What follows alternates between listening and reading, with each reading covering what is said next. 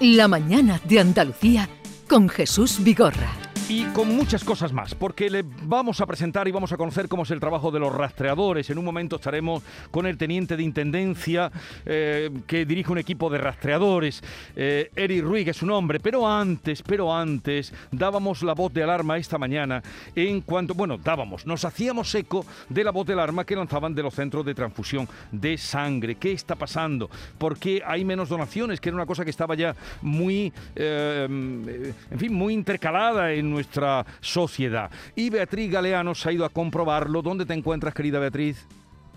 Bueno, Jesús, pues mira, estoy en el Cardex. El Cardex es una de las salas que hay aquí en el Centro de Transfusión Sanguínea de Sevilla y es el sistema en el que se almacena la sangre. Te voy a decir lo que estoy viendo en estos momentos para que te hagas una idea de la situación. Aquí hay una persiana que se levanta y hay seis hileras de cajones de color azul unos cajones que tendrían que estar llenos, pero que nos han ido abriendo, nos lo han hecho hace unos momentos y también los podemos ver ahora mismo, pero esos cajones, ¿cómo están? Rafael Lebrero es el responsable de este centro de transfusión. ¿Cómo están estos cajones? Hola, buenos días. Bueno, pues estos cajones, como podéis ver, están vacíos.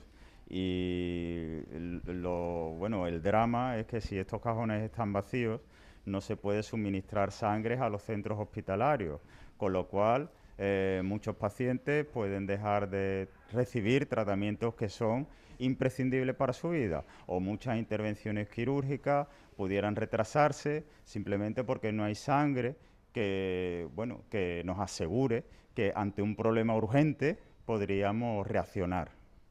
Hay un dato y es que llama la atención, en estos cajones que veo tendría que haber o tienen capacidad para 4.000 unidades de sangre y hay ahora mismo 404 unidades, Rafael. Sí, eso es un dato, la verdad que pone los pelos de punta.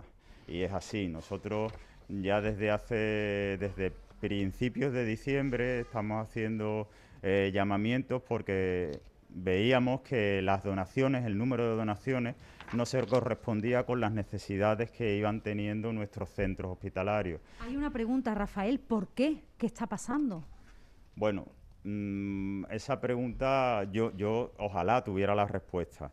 Puedo, puedo pensar que desde hace algún tiempo el número de donantes eh, únicamente ha crecido de forma puntual, pero esas donaciones que, a lo mejor de forma puntual han sido en, un número considerable, no se han mantenido, no han sido personas que hayan seguido donando o ha habido en este año menos, eh, menos personas, menos andaluces que se ha planteado la donación como una necesidad. Yo creo que la donación no la tenemos que plantear como una necesidad y como una obligación, porque no es cosa de otros, lo tenemos que ver como cosa de cada uno de nosotros.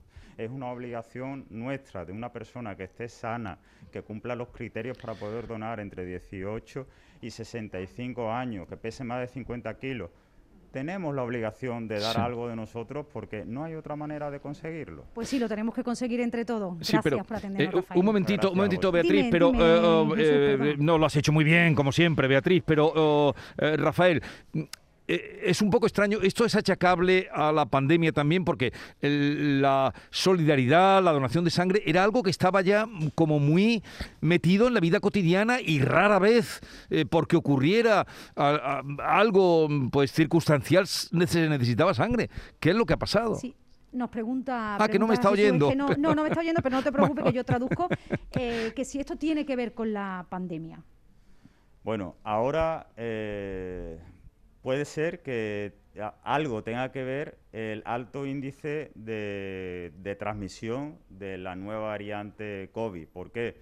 Porque muchos de nuestros donantes o se encuentran en periodo de cuarentena o acaban de pasar la enfermedad y eso sí que es verdad que nos estamos encontrando, eh, bueno, que en muchos de los llamamientos que realizamos nos comunican nuestros donantes, mira, acabo de pasar el COVID, cuando puedo donar otra vez, o estoy empezando con sintomatología, o mi pareja ha dado positivo. Eso sí puede haber disminuido eh, algo el número de donantes, pero no creo que sea la única causa. Bueno, de hecho es que lleváis haciendo llamamientos prácticamente un año, ¿no? O sea, que, este último, esa sexta ola no parece que sea la causa principal. No es la causa principal, es otra causa añadida, pero no es la causa principal porque previa a esta a esta última ola, que bueno, realmente llevamos dos, tres semanas, ya teníamos muchos problemas, no tan graves como ahora, pero sí teníamos muchos problemas con, bueno, con el número de donaciones.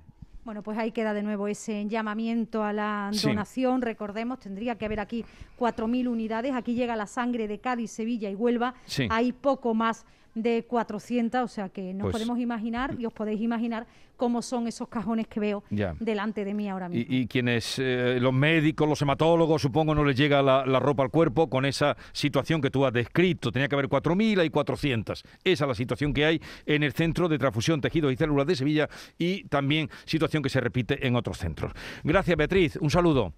y saludos también para Rafael Lebrero Ferreiro.